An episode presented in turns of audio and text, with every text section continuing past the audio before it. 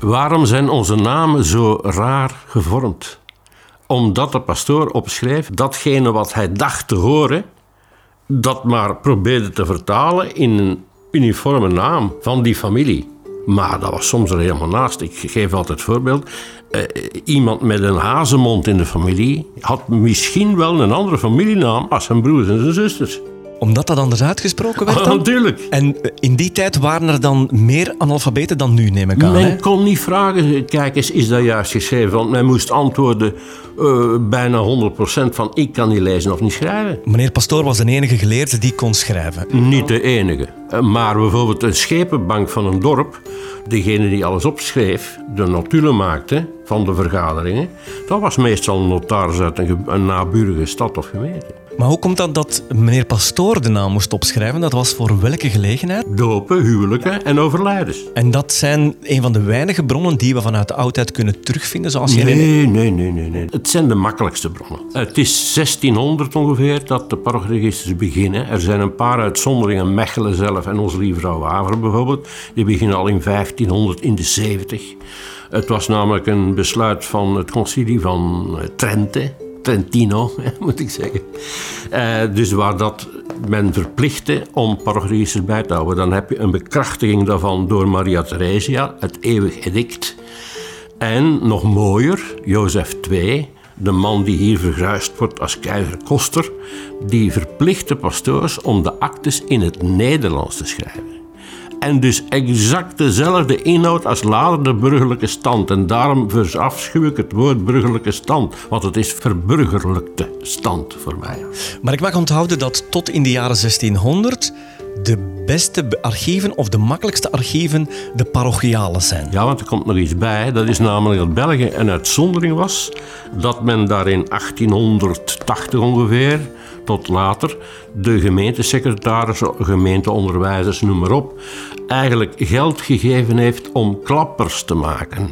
En een klapper, dat is een index op de familienamen die in al die actes van dopen, huwelijk en overlijdens voorkomen. Maar dat had geen enkel ander land zowat. Nederland was daar bijvoorbeeld heel jaloers op dat wij dat hadden.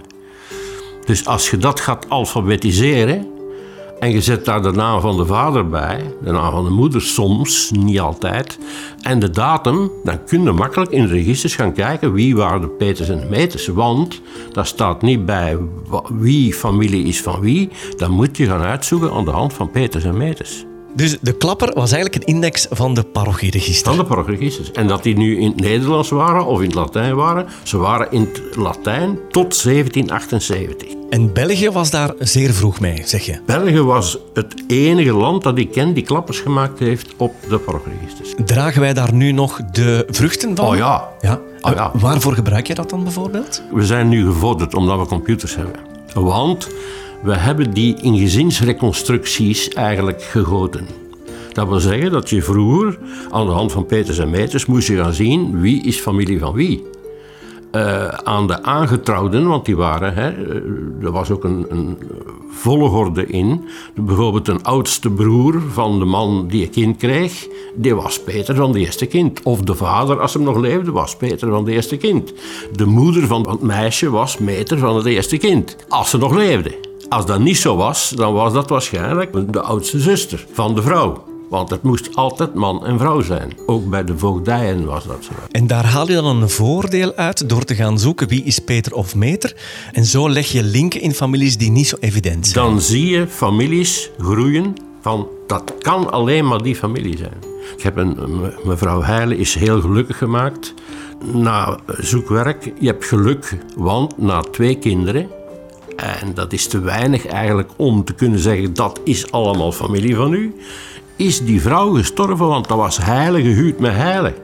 Ja, maar dan zijn het allemaal heilers die, die Peter en Meter kunnen zijn. Maar als die vrouw sterft, dan trouwt die man opnieuw met iemand die niet heilig heet. En dan weten we het.